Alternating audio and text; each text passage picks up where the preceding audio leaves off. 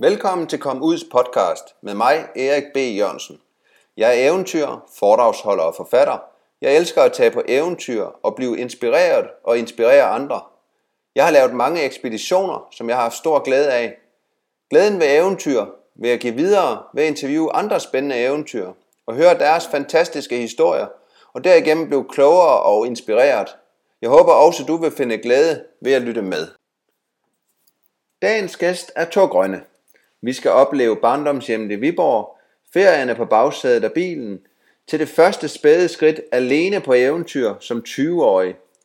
Vi skal besøge Sydamerika, vi skal mange gange til Himalaya, Indien, vi skal sågar til te med Taliban i Iran, og øh, vi skal på Journalisthøjskole, og med det eventyr, der følger det, og vi skal til Canada og USA. Men lad os byde velkommen til Thor Grønne.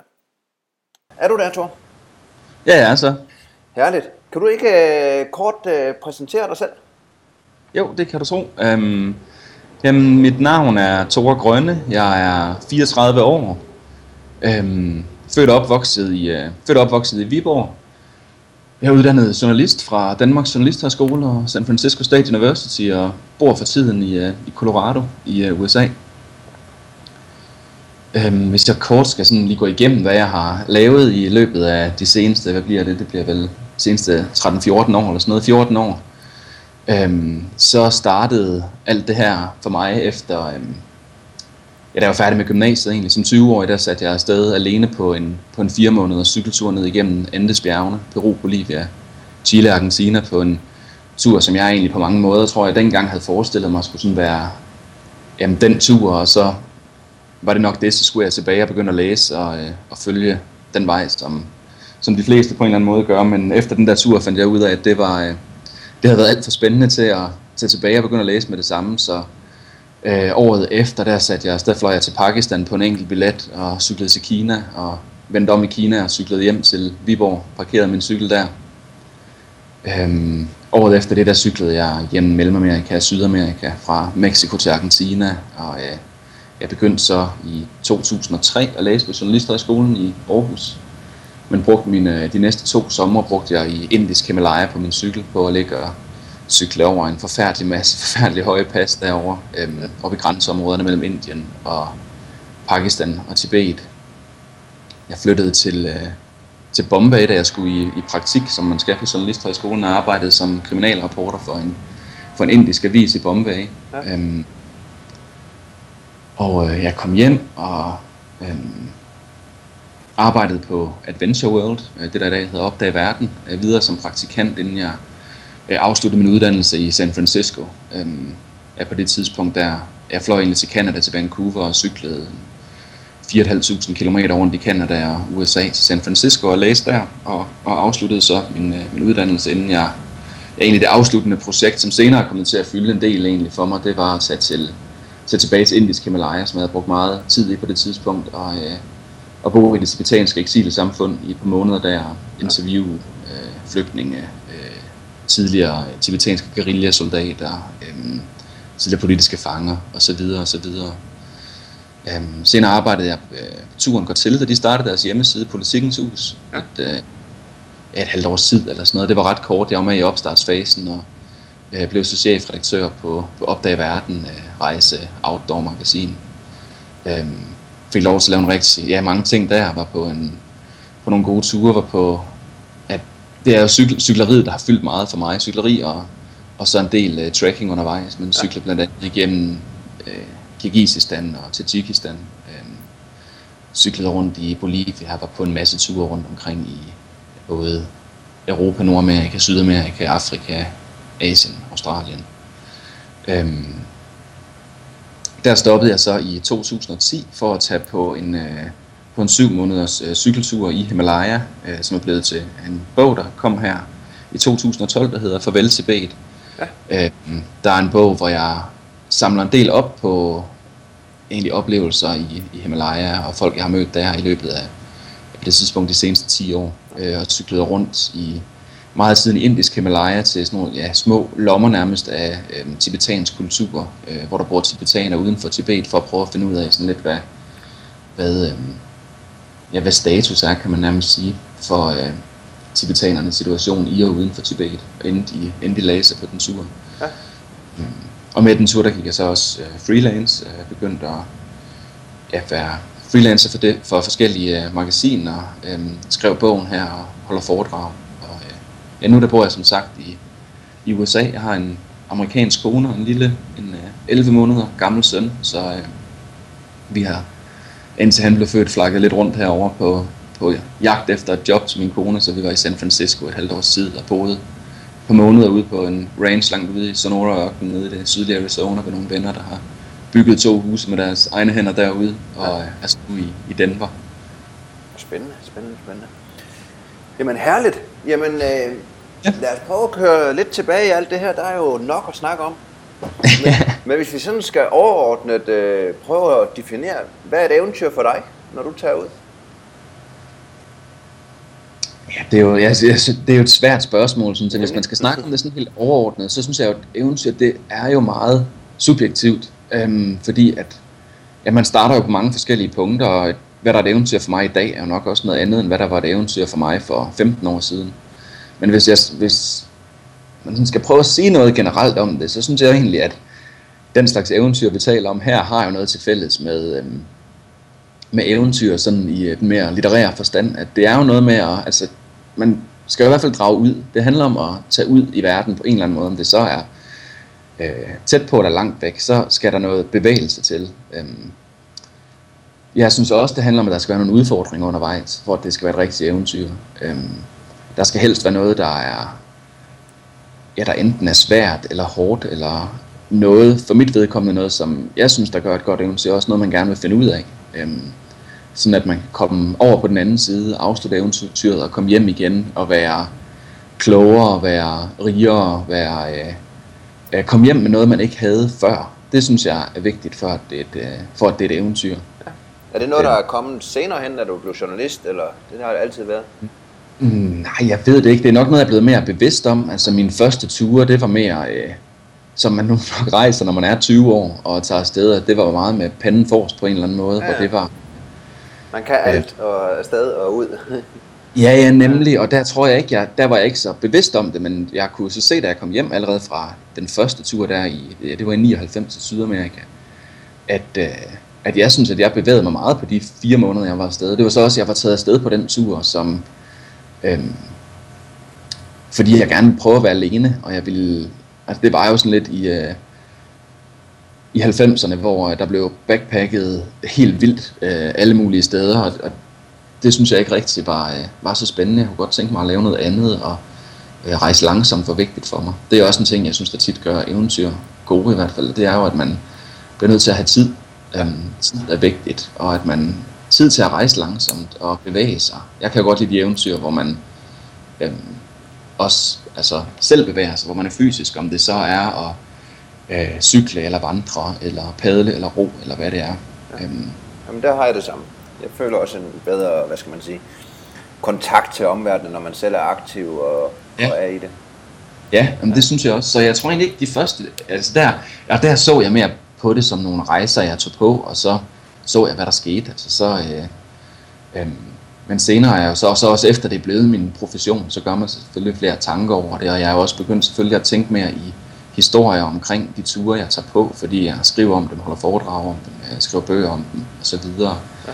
Øhm, men jeg synes stadigvæk, hvis man skal tale om det helt generelt, så synes jeg, det er vigtigt, at man kommer ud af et eventyr øh, med noget, man ikke havde før. Og hvis det er noget, man kan dele med andre, så synes jeg, det er en...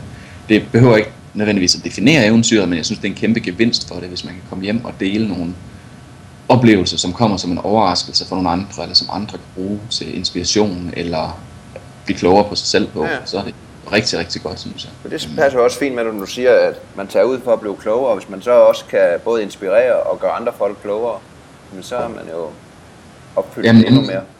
Ja, det synes jeg. Ja. Og, det, og det er jo klart, at det vil jo så også ændre sig i løbet af både ens eget liv, og det handler jo også om et eventyr, hvor man selv er øh, i sit eget liv, og hvad man har gjort før. Det er klart, at hvis man har... Øh, ja, jeg ved ikke, hvad jeg skal komme med som et eksempel, men det flytter sig jo også. Altså jo flere ting man laver, og måske ja. bliver det mere ekstremt, hvor det der i starten var et stort eventyr for en selv, det, bliver, det kan næsten blive hverdag senere. Ja, lige nøjagtigt. Jeg plejer at sige den her med, at uh, en ny ting ad gangen på en tur, uh, for man ikke dummer sig. Og efterhånden, som man har prøvet mere og mere, jo, så en ny ting, det bliver jo... Altså, så bliver ja, tårnet jo højere og højere, eller hvad man kan sige. Ja. ja. Så som du siger, jamen, en lang cykeltur for dig er jo ikke ekstrem i, i den her scene. Det har du prøvet Nej, mange gange, du ved, hvad det du skal sagtens.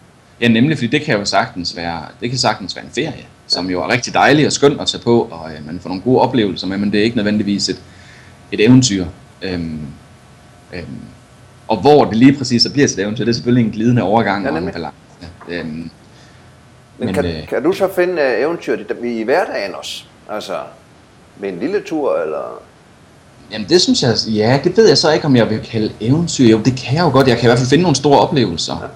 Ja. Øh, og jeg kan finde, øh, få noget, øh, for en slags afløb for den trang, der altid ligger og lurer. Der, jeg har jo altid i baghovedet, der kører der jo altid idéer om ture, jeg gerne vil på, og, øh, og, og fremtidige ting. Altså det ligger der konstant, det er, så det er jo også en del af hverdagen på en eller anden måde. Altså det er blevet så integreret en del af, synes jeg, egentlig hvem jeg er, og hvordan jeg og nu øh, vi, som mig og min, min kone, og, øh, og snart vores lille søn, vi lever vores liv. Øh, så der synes jeg, der er det jo med at komme ud, men man kan jo godt finde jeg var for eksempel her for, øh, for nogle måneder siden på en helt kort, men øh, sådan fem dages cykeltur i nogle øde områder i Utahs ørken. Ja. Mm. Og det var et rigtig fint lille mini eventyr. Hvis jeg, og der er det så igen, om jeg skal kalde det et eventyr, for der synes jeg egentlig ikke. Der bragte jeg nogle rigtig gode oplevelser med mig hjem, og nogle flotte billeder, og, øh, og havde en rigtig god oplevelse. Men om det virkelig var et eventyr, det ved jeg ikke helt. Nej. Men, Jamen, men en, en super tanke, ja. Hvordan man lige skal definere det her. Ja. Men hvis vi spoler lidt tilbage, hvor, hvor ser du i dag din eventyrtrang startede? Er det, det dine forældre, der har puttet det ind i dig, eller hvordan?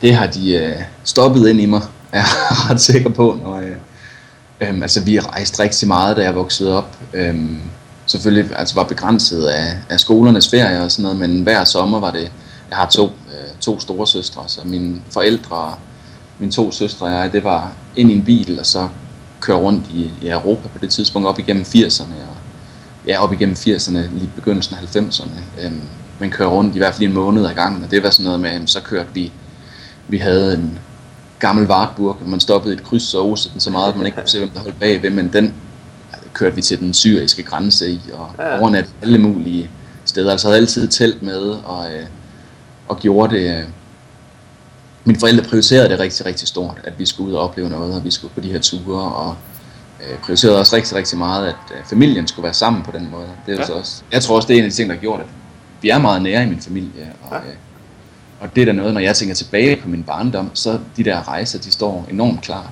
altså år for år, hvor, og det taler vi selvfølgelig også tit om, øh, når vi lå og kørte rundt øh, på de der ture. Så jeg tror egentlig, at jeg, jeg har altid vidst, tror jeg, i hvert fald inden jeg begyndte, altså da jeg begyndte i gymnasiet for eksempel, der var jeg øh, fuldt klar over, at når jeg var færdig med gymnasiet, så ville jeg ud og rejse. Um, og jeg vidste så ikke, hvorhen eller hvordan. Um, det, det var ikke, det var ikke noget, jeg sådan læste om, eller uh, det var jo før, før internettet. Altså jeg blev student i 98. Um, ja. ja der var, um, men jeg vidste, at jeg skulle afsted på, at jeg ville afsted på en eller anden tur, så der, lige efter gymnasiet, der arbejdede jeg for at tjene nogle penge for at tage afsted, og, øhm, og øh, var på det tidspunkt allerede fascineret af, at jeg ville gerne rejse langsomt, og jeg ville gerne ja, have tid til at, have tid til at rejse langsomt, så jeg kunne øhm, sætte mig ind i de steder, jeg kom frem. Var, jeg ville også gerne lave noget fysisk, fandt jeg ud af, øhm, som jeg sagde øh, før, så det var dengang, hvor langt de fleste de, altså, øh, backpacket rundt i Sydøstasien, eller sådan et eller andet. Det, ja. det mig ikke så meget. Tog og så videre rundt, så man ikke... Transsibiriske og, og rundt, og helt sikkert gode oplevelser, men ikke... Det synes jeg ikke var, det appellerede ikke så meget til mig på det tidspunkt, og... Øhm, men vidste du allerede der, hvad du egentlig kunne tænke dig at lave som profession? Nej, overhovedet Nej. ikke. Øh, der havde jeg en idé om, jeg skulle på universitetet på et ja. tidspunkt, men øh, ville så afsted på den der tur, og jeg kan egentlig tydeligt huske, hvordan øh, cykelideen den startede. Jeg kendte ikke nogen, der nogensinde har været på sådan lange cykelture, og det var ikke noget, jeg... Ja, som sagt, det var før masser af hjemmesider med folk, der cykler rundt og så videre, men øhm, jeg kan huske, at jeg sad på et tog fra, øh, fra Aarhus til Viborg, der var nede at besøge en kammerat og været på en ordentlig druktur, og sad, øh, sad i toget på vej øh, fra ud fra banegården i Aarhus og så de her togvogne, der stod overmalet med graffiti Og øh, på det tidspunkt, og så dels stadigvæk, så har altid synes sådan, at, at, at være lidt små fascineret af hvad ting, som andre folk vil kalde halvbumsede. Så jeg fik ideen der egentlig med, at måske jeg skulle uh, bare få mig en gammel barnevogn og begynde at gå et eller andet sted. Leve den gamle, vagabund uh, drøm ud i livet. Men i løbet af den der time eller fem kvarter, det tager eller sådan noget, kom jeg så frem til, at jamen, det kunne godt være, at det ville blive, ville blive for langsomt. Og ideen med at få en cykel poppet op i hovedet på mig, og uh, jeg kom hjem, og af en eller anden grund der faldt jeg over en bog om, uh, om Chile, der lå der. Og ja. hvis der var en der, som jeg køber mig en Jeg havde sådan en gammel 25 kilos øh, kvindecykel. Øh, ja.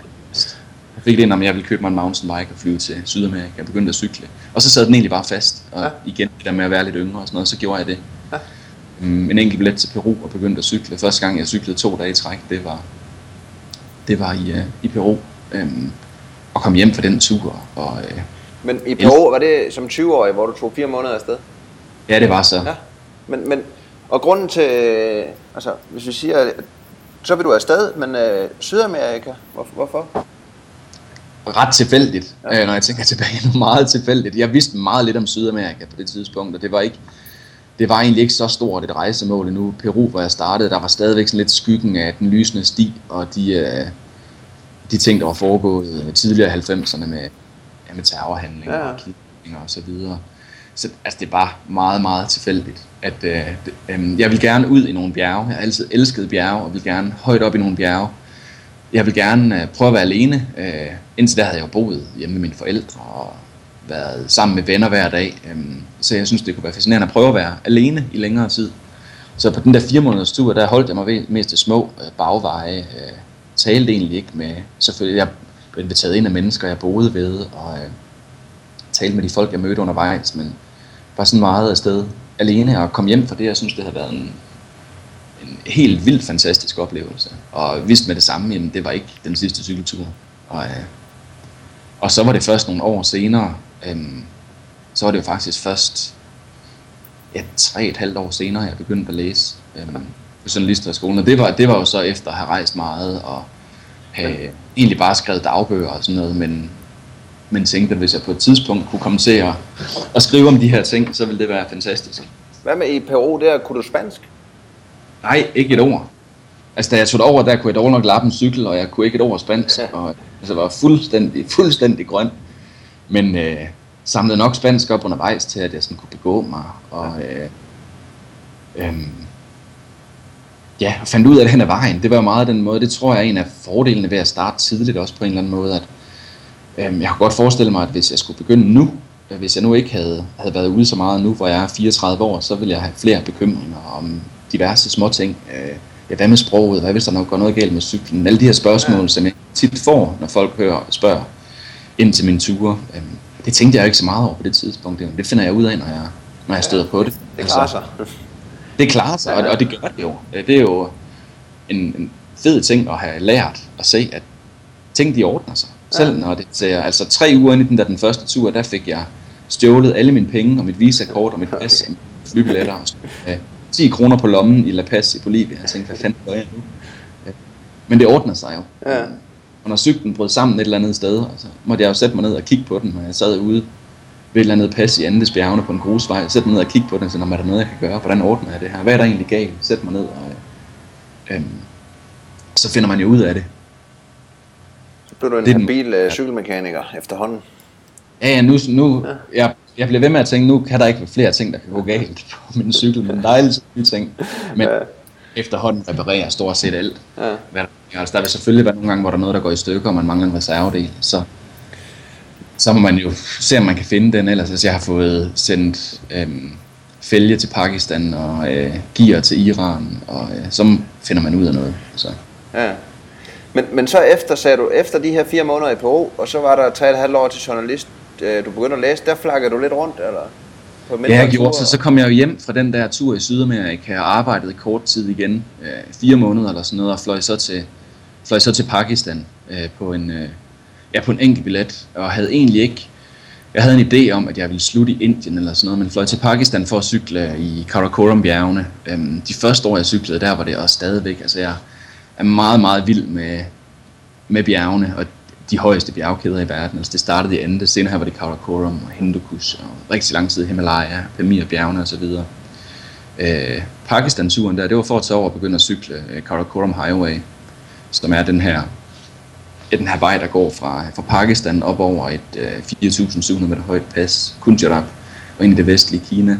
Øhm, det er sådan lidt en, i hvert fald blevet en, en cykelklassiker. Nu har der, der er en del af vejen, der har været lukket i mange år nu på grund af problemer i Afghanistan. Den kommer ret tæt på den afghanske og den tajikiske grænse og sådan noget, men det var for at tage afsted på den tur, og den tur, den står stadigvæk. Der endte jeg med at være væk i et år, øhm, og endte så med at cykle hjem fra Asien, hvilket der ikke, ikke var planen, jeg tog afsted.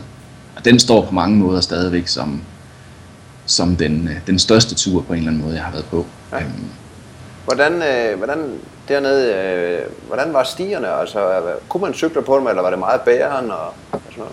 Nej, det var helt fint. Det var faktisk, øh, altså op igennem Pakistan, det var fint. Der var en, okay, der, der var den faktisk ganske, ganske glimrende. Senere cyklede jeg rundt i Tibet på den tur, og der var nogle forfærdelige veje her til. Ja. Øhm, men øhm, for det meste er det egentlig mere eller mindre okay veje. Senere er jeg jo så, efter jeg vendt tilbage til de områder mange gange, bevæget mig ud på mindre og mindre veje, længere og længere væk fra, ja, fra, fra byerne og fra, øh, som jeg er begyndt at, at kende områderne bedre, så dukker der jo nye områder op, man gerne, eller jeg i hvert fald gerne vil ud i. Ja. Hvordan, så, der, så, hvordan øh, altså, turen hjem så, var det bare for at, at sige, at en god afslutning og ligesom lande det hele? Øh, eller? Nej, det var egentlig, altså hvis, øh, hvis du skal have den længere, ja. den længere version, så var det altså der i begyndelsen, jeg cyklede op igennem Pakistan, som øh, øh, var en fantastisk god oplevelse. Øhm, altså allerede efter ja, nogle få dage, jeg cyklede nordpå fra Islamabad og ind i sådan begyndende, ja, og begyndte at cykle ind i bjergene, og øh, en, en dag der spurgte jeg en, en fyr i vejkanten om, øh, om vej, altså øh, hvilken retning jeg skulle i for at komme derhen, hvor jeg nu gerne ville og faldt i snak med ham. Han var engelsk lærer i en lille landsby derude, Akta Khan hed. Øhm, så man ned og snakkede med ham, og hurtigt der kom der lidt flere mænd til. Det var bare sådan en lille, lille vej, der løber igennem bjergene, og jeg spurgte ham så, om han kendte til et sted, hvor jeg kunne slå mit telt op. Øh, og han sagde, du skal da ikke sove i telt, du, øh, du skal da komme med os ud og sove ude i, øh, ude i vores landsby. Og det tænkte jeg, det lyder jo spændende. Øh, jeg vil jo gerne se, hvordan folk de boede. Og, øh, så jeg takkede ja og begyndte at trække min cykel sammen med, med akter der ud af en lille jordsti. Og det var sådan sidst på eftermiddagen, solen var ved at gå ned, og folk de var ved, at, jeg havde været ude at arbejde i markerne og var på vej hjem, og de var jo ikke vant til at se øh, en, øh, en bleg, rødskægget, langhåret øh, dansker, der trak rundt cykel derude, så jeg trak hurtigt sådan en hale af, jeg tror det må have været 100 drenge og mænd, eller sådan noget, kun drenge og mænd. Øh, jeg kom ud i den her lille landsby, der var sådan nogle små øh, ja, små huse bygget af jord, øhm, mudder med sådan nogle tunge trædøre. Nogle gange der kunne man lige se et par kvindeøjne bag ved et, øh, bag ved et slør, der kiggede ud, men de blev hurtigt lukket, når jeg kiggede, øh, kiggede derover. Meget øh, mandsdomineret samfund, og, øh, øh, og jeg fik at vide, om nu skal vi op, og vi skal lige besøge nogle forskellige vigtige mænd i byen, og gik ind i, kom ind i et lille, et lille hus, hvor øh, der var ikke nogen elektricitet derude, så der var mørkt derinde, når jeg kom ind, og sådan misser lidt med øjnene for at vende mig til mørket. Og det første, jeg ser, da jeg kan se, hvad der er derinde, det er et stort banner over på væggen, hvor der står uh, I love jihad. Jeg ser så flok Kalashnikov gevær, der står over i hjørnet og tænker, lige synker en gang og tænker, puha, hvad, uh, hvad sker der nu? Jeg bliver så introduceret for, for landsbyens uh, imam, som kommer over og siger, hvad tror du så på? jeg, jeg, jeg er ikke troende på nogen måde, men ved godt, at den går ikke rigtigt, så øh, jeg tænker, at der er ikke andet at gøre her. Og sige det, som det er. Øhm, synker en enkelt gang og siger, at i Danmark, der er vi kristne. Og han nærmest hoppede i vejret og, øh, og råbte, spændende, jeg har rigtig mange spørgsmål. hvor, øh, hvor de spurgte til alt om, jamen altså, hvad gør I, når et barn bliver født? Øh, hvordan foregår jeres hvilesesritualer? Hvad når der er nogen, der dør med begravelse? Så bare nysgerrig på at lære vores kultur at, at kende, og det synes jeg jo bare, igen set tilbage, det, det, jeg tænkte selvfølgelig over det efter den episode, at det var fantastisk at blive inviteret ind og blive, føle sig velkommen på den måde, men øhm, det er noget, jeg så meget med, altså at, at, øh, at folk bare er imødekommende og venlige, øh, når man kommer frem. Der tror jeg også, at cyklen er en god ting. Ja. Det er en ydmyg måde at komme frem på. Øhm, det er jo mange dele af verden, den fattige mands transportmiddel, og Øhm, og folk er jo glade for, når man viser interesse for, for dem og deres land og kultur og sådan noget. Ja. Mm. Men jeg cyklede så videre op igennem Pakistan, mødte på et tidspunkt en belgisk fyr, der hed øh, Philip, øh, som jeg endte med at rejse med i, i 8 måneder.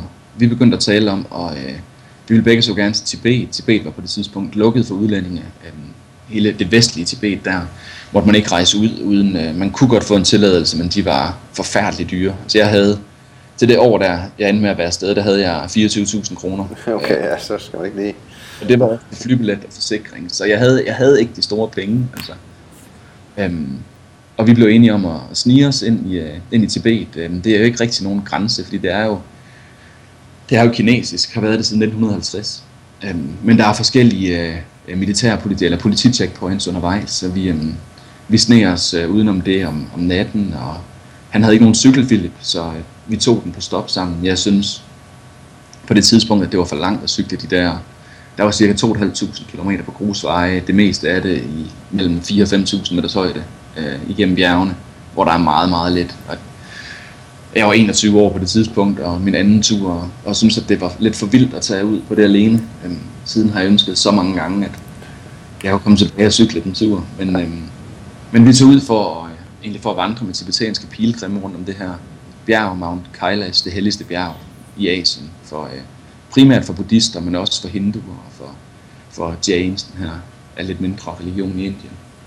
Øhm, og rejse så med Philip der, der var, øh, han havde aldrig cyklet, men var vild med, øh, altså med cykelsport, havde på det tidspunkt rejst i en 4-5 år eller sådan noget, på et øh, 5 dollar om dagen budget. Øh, og, øh, og vi begyndte så at tale om, at han skulle få fat på en cykel, og det gjorde han i Tibet, at vi cyklede til Nepal og gik op til Everest Base Camp, øh, og begyndte på den tur at tale om, at måske vi skulle cykle tilbage til, øh, til Europa. Og, øh, og igen, lidt ligesom med den første tur til Sydamerika, da den tanke den først øh, kom ind i øh, hovedet på mig der, var der ligesom ikke så meget at gøre. Så, Nej, det, så, der ikke, så er der ikke nogen vej tilbage? Så var der ingen vej tilbage. det der sådan bare, vi havde, som jeg sagde med Pakistan, var jeg blevet taget rigtig godt imod deroppe i det nordlige Pakistan, det er, øh, det er ret afslappet mange steder deroppe, op langs Karakoram Highway. Øhm, øhm, enormt venlige folk, altså, som blev inviteret ind alle steder, blev inviteret til te og så videre, men for at komme øh, til Iran, som vi skulle til, der skulle vi igennem øh, Baluchistan-ørkenen. Øh, den ørken går ind i både det sydlige Afghanistan, øh, nordlige Pakistan og det østlige Iran. Øh, på det tidspunkt der anslog man, at 60% af verdens heroin blev smuglet igennem den ørken, og øh, det var jamen, stammeområder, det var Taliban på det tidspunkt, og det er det eneste område, jeg nogensinde har været sådan virkelig i tvivl om, det var for farligt at cykle igennem. Um, men vi endte med at møde nogle folk, der havde været igennem det område på motorcykler og fik nogle ja, gode informationer om, hvor vi kunne overnatte. Uh, vi fik at vide, at folk de smuglede heroin om natten, og hvis man stødte ind i smuglere, så blev der skudt, før der blev talt. Um, så vi skulle være i de her små landsbyer, når mørket faldt på. Der kunne godt være tror, der var 175 km mellem dem, når der var længst eller sådan noget ude i ørkenen, hvor man ikke god, rigtig... god etape. Øhm, vi endte så, vi havde mødt oppe i Tibet et hollandsk par, som vi øh, slog følgeskab med og tænkte lidt sikkerhed i, øh, i antal på en eller anden måde og cyklede så ud i de her øh, ja, stammeområder, som det er, øh, hvor der ikke lå skjul på, at herude der var der ikke rigtig nogen ordens, ordensmagt, der blandede, så der klarede folk øh, tingene selv. Øh, så hver anden mand, vi så, det var med et Kalashnikov-gevær om øh, om skulderen. Ligesom, jeg kan huske, at jeg tænkte, det lød lidt til, at det var ligesom, hvis man tror, det begynder at regne at tage en paraply med, så tog man lige sit gevær med, før man gik ud på gaden. Ja, man ved jo ikke, hvad der sker i dag. Man ved nemlig ikke, hvad der sker. men altså, jeg tror aldrig, jeg har følt mig så langt væk, som jeg følte mig i de ørkener, da vi cyklede der, men øh, vi blev for det meste taget utrolig fint imod, altså af mænd, kun mænd derude, det var meget, meget fundamentalistisk. Da jeg gik, jeg tror, tre uger, hvor vi ikke så en eneste kvinde. Altså, ikke engang kvinder dækkede til, at de var inde i husene. Så piger på op til 6-7 år eller sådan noget, men ellers så øh, var de inde i husene. Hold op. Ja. ja, meget, meget vildt. Ja. Der har været tørke i fire år, der var lidt udfattigt, ikke øh, rigtigt, altså folk de, øh, ja, det, det, det var overlevelse, og det her, det var, det var i foråret 2001, så det var før 11. september, men der var allerede masser af afghanske flygtninge, der var kommet ind grænsen fra Afghanistan. Vi cyklede sådan hen langs grænsen, altså det var sige, at det var 30, 40, 50 km syd for grænsen, vi cyklede eller sådan noget. Øh, men stadigvæk så blev vi inviteret til te, og folk de vinkede os ned, når vi kom igennem de her små byer for at dele et stykke tørt brød og en kop te med os. Eller ja. eller andet. Kunne I godt købe mad undervejs der, eller? Ja, vi fandt lidt. Ja. Altså, øh, det var øh, bestemt ikke nogen fornøjelse. En af de ting, vi fandt mest, det var øh, kartofler, der var skåret i nogle små stykker, og så nogle ærter, der lå i noget, egentlig bare fedt, der så var størknet i sådan nogle gryder. Og når vi så kom frem, så varmede man det op, indtil det var flydende igen, og så kunne vi slubre det i os. Det var Sådan. ganske hæsligt. Men, øh, men altså, det handler bare om at få, få lidt mad i.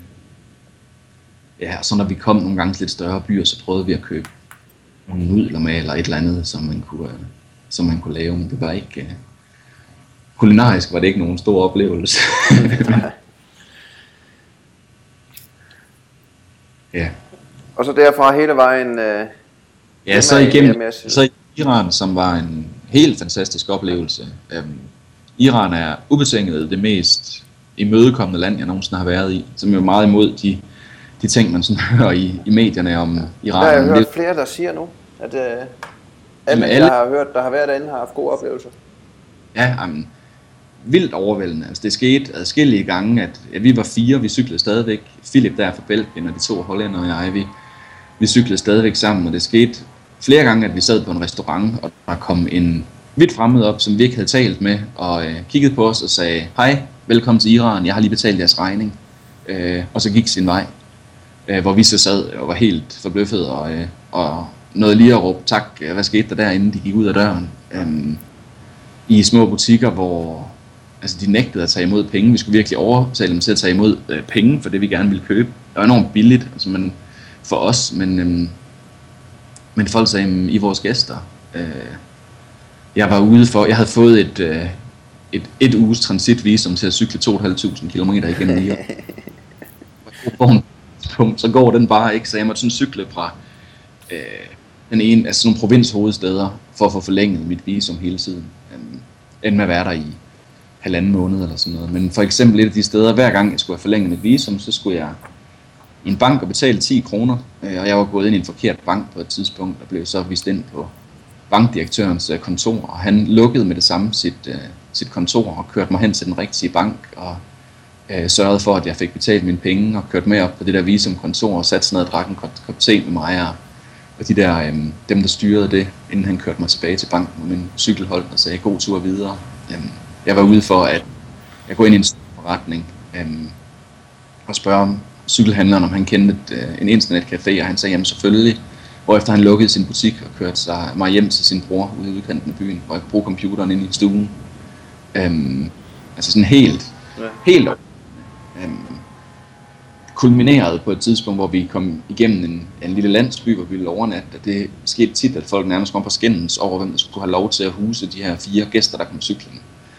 Og familien i den her lille by, de, øh, de ringede, så der var ikke nogen, der talte engelsk der, men de ringede til en engelsk lærer i en by 50 km væk, der hoppede i sin bil og med det samme kørte, øh, kørte derop, så at han kunne oversætte og serverede store måltider siddende på fine persiske tæpper på gulvet, og næste morgen der dukkede politiet op for at byde os velkomne, og, øh, og ringede til, de, til politiet i de tre næste byer, vi skulle igennem, for at sige, at der var fire gæster på cykler på vej, om de ikke lige kunne have lidt kiks og te klar og sådan noget. Så når vi kom i cyklen, var der folk, der ventede. Så, vildt overvældende.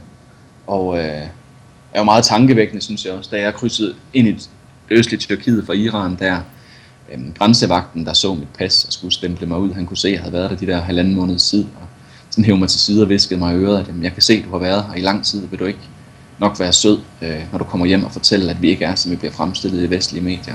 Øhm, det var en fantastisk oplevelse. Øhm, ja, derfra der cyklede jeg så igennem Kurdistan og til ja, igennem øh, Tyrkiet til Istanbul, stoppede kort der, og på det tidspunkt der var jeg klar til at komme hjem. Så Istanbul, Viborg, det var 3600 km på 19 dage. Okay, det var bare transport. Kant eller på en mark i mit telt, og, øh, og op, og så ellers ja, cykle. Af den længste dag deroppe igennem, tror jeg, var 240 km. Men tit, ja, små 200 km om dagen. Ja. Og, Og kom hjem. Fantastisk tur. Ja, helt. Øhm, og meget underligt at øhm, cykle ind i, øh, ja, i Viborg, parkere min cykel i min forældres garage, og lige pludselig tænke, hold da kæft, det, det var det. Øhm, det kender du sikkert også fra dine ture, det der med, at man har et helt klart mål for enden af turen, som man på en måde ser jo meget frem til at, at nå det. Og når man så når, når det, så er det også lidt et, et øh, jeg vil ikke sige antiklimaks, men alligevel, det bliver meget hurtigt lidt vemodigt. Fordi, ja, det er, det er meget vemodigt. Jeg, jeg plejer at sige, at man, man har lige den der glæde ved målet, og så bliver det sådan hurtigt tomt. Fordi at, mm. øh, den der øh, trumle man har skudt fremad hver eneste dag og alt muligt andet, så lige pludselig, så behøver ja. man ikke det mere. Nej. Nej, det er jo det, som nemlig det der med at skulle fremad. Altså jeg synes jo også på de der ture i begyndelsen, at på, at på en eller anden underlig måde, der gav det utrolig meget mening for mig at være afsted på den måde. Altså det enormt simple i at være afsted, have alle sine ting ja, på en cykel, det er jo det samme, så har jeg en rygsæk, eller en pulk, eller hvad det skulle være, eller en kano, eller en kajak.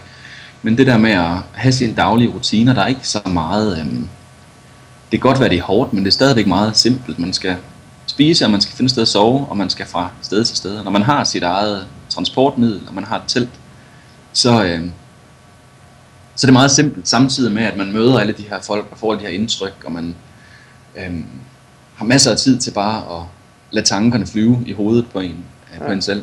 Så jeg husker, jeg synes, at det gav helt utrolig meget mening for mig at være afsted på de der ture. Så, også som, så, øh, når du er altså, forholdsvis ung og har fået en masse indtryk.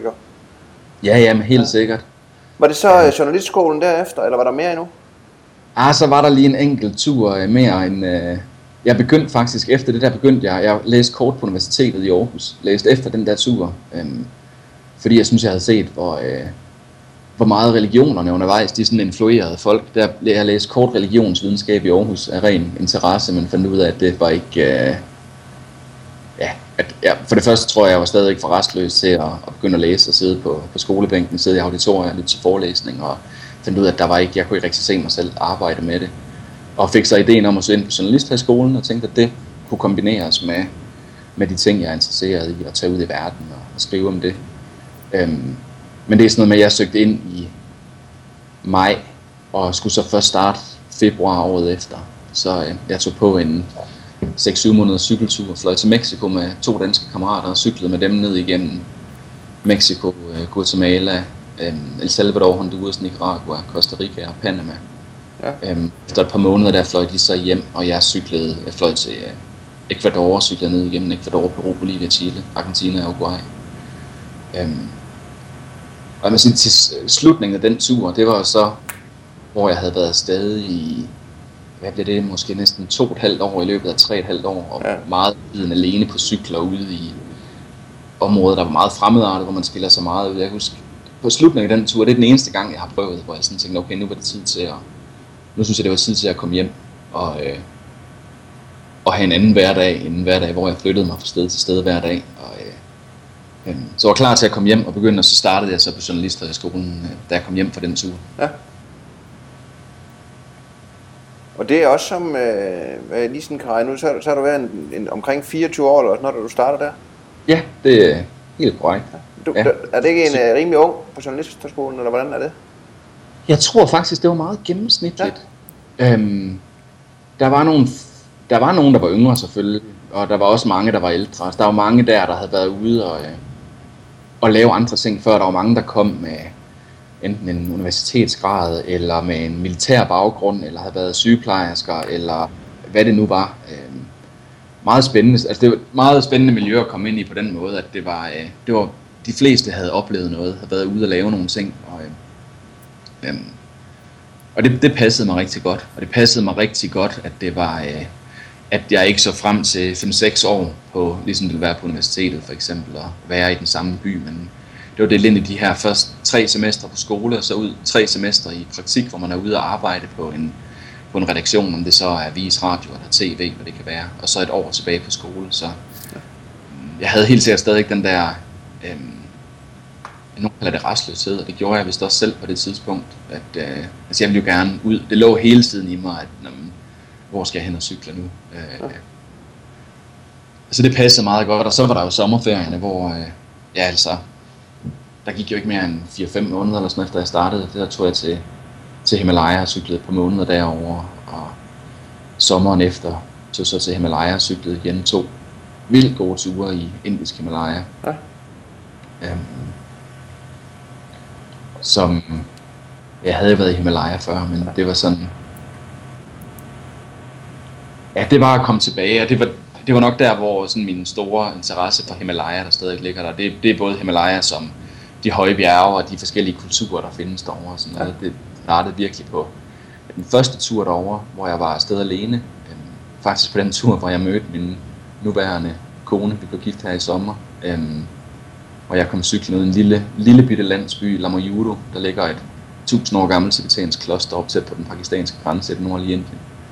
Øh, hvor hun, øh, hun øh, havde boet i Indien i halvandet år på det tidspunkt, eller sådan noget, og gik rundt i Himalaya i, øh, et halvt års tid.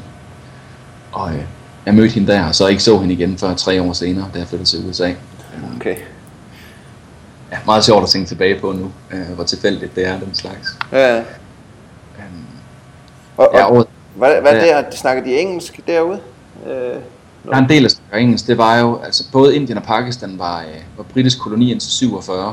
hvor de så blev øh, uafhængige, og hvor det blev delt.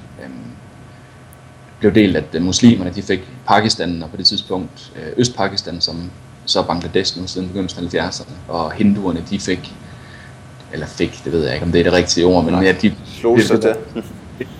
Øhm, de var så og der er stadigvæk en del, altså der er stadigvæk rigtig mange, der taler engelsk, og hvis man sådan kommer op på et, altså alt fra sådan en middelklasse, øhm, de taler engelsk, og har engelske skoler og sådan noget. Det er jo en kæmpe fordel. Det er sådan en ting, jeg synes, der kan være frustrerende at rejse nogle af de lande, hvor man ikke rigtig kan kommunikere med folk. Jeg vil ja. altid gerne tæt på folk og høre om, hvordan de lever, og hvad de tænker. Og, så det er rigtig fint deroppe, at man for det meste, man kan altid finde en, der taler engelsk. Ja, og så var det der under journalisthøjskolen, så tog du så i erhvervspraktik, sagde du? Ja, det er simpelthen en del af det, at man, ja. at man tager ud. Og jeg fik så, det var så jamen, året efter, det er så halvandet år efter, jeg startede der, ja. fik jeg øh, en plads på en, øh, på en indisk avis i Bombay. Så tog igen, jeg tog tilbage og brugte sommeren over på Himalaya, øh, et par måneder på cyklen deroppe. Jeg mødtes igen med Philip, der jeg havde cyklet med hjem fra, fra Asien. Ja. Det er sidehistorie, han er en hård, hård fyr.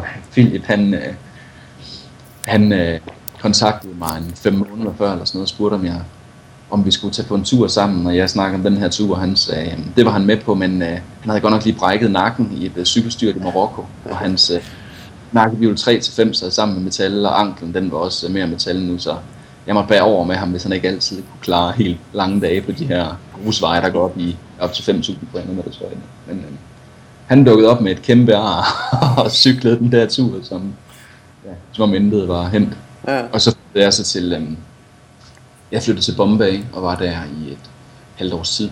Ja. Øhm, og arbejdede på den her vis, som var øh, en meget vild oplevelse. Øhm, og meget anderledes end de ture, jeg havde været på indtil det her. Det havde jo været på cyklen, og når jeg gik på de her ture, der stoppede jeg til, der gik... Øh, jeg trekkede rundt i bjergene i 1, 2, 3 uger i gang. Men det er jo hvor man flytter sig hver dag fra sted til sted øh, hele tiden, og selvfølgelig kommer man ind under overfladen på et land, man rejser i og sådan noget, men det er jo anderledes at bosætte sig i en by, et fremmed land, så være der i så lang tid, og fordi at jeg arbejdede som, øh, som journalist, jeg som kriminalrapporter blev jeg, jeg blev til at lave kriminalstof ret hurtigt, så blev jeg sendt ud i byen hver dag til nye områder med nye mennesker, og en vildt spændende måde at lære en så vanvittig by som Bombay her at kende på. Øhm, og det er det er bare en vild by. Altså, der, bor, øh, der bor 20 millioner mennesker eller sådan noget, men på ekstremt let plads. Den er på samme størrelse som, øh, altså når det kommer så mange mennesker, der bor der, så svarer det til nogle af de byer som Shanghai og New York og øh, er det Sao Paulo, øh, Mexico City. Ja. Men folk i Bombay, de bor på øh, en 8. del af den plads, de andre byerne. Ja. Jeg, jeg var blevet sendt meget ud i et det der på det tidspunkt var Asiens største slum, Dardavi, det var øh, en million mennesker, der bor på under øh, to kvadratkilometer. Um, ja. Altså, ja. Hvordan blev du taget imod derude? Jamen, altid godt. Ja. Øhm, så øhm, det var sådan et sted, hvor de var lidt nervøse fra avisens side, jeg sendte mig ud til at begynde med. Men jeg synes på det tidspunkt, der havde jeg fundet ud af, at altså, det, og det er noget, jeg egentlig lever meget efter nu på de ture, jeg på, at jeg stoler på, at jeg bliver taget godt imod, hvor jeg kommer frem stort set, altså med øhm, en fremstrakt hånd og et smil, så synes jeg, at man bliver taget imod alle steder, hvis man jeg træder lidt varsomt og ydmyg og øh, og åben. Ja. Så jeg blev undtaget mod godt derude, altså fik egentlig hurtigt nogle, en af de første historier, jeg var ude at lave derude, det var en historie om en lille dreng, Musamil Sheikh, der var blevet øh, bortført ude fra den her slum, og sådan en ren filmscenarie med, at øh, hans far var en altså, fattig skrædder, ham og han, så han havde det sammen med sin bror, så drengens far og onkel havde den lille skrædderbæks, og drengen var blevet kidnappet, de blev ringet op, og jeg kan ikke huske, hvad de ville have i løsesum nu, men sådan noget. Jeg tror, det var 30.000 danske kroner eller sådan noget. Så, Ja, helt vanvittigt. Ja. Men der var ingen mulighed for, de nogensinde ville uh, have mulighed for, det, for at betale det tilbage. Og de fik at vide, at hvis, um, hvis de kontaktede politiet, så ville ham her den toårige knæk blive, uh, blive dræbt.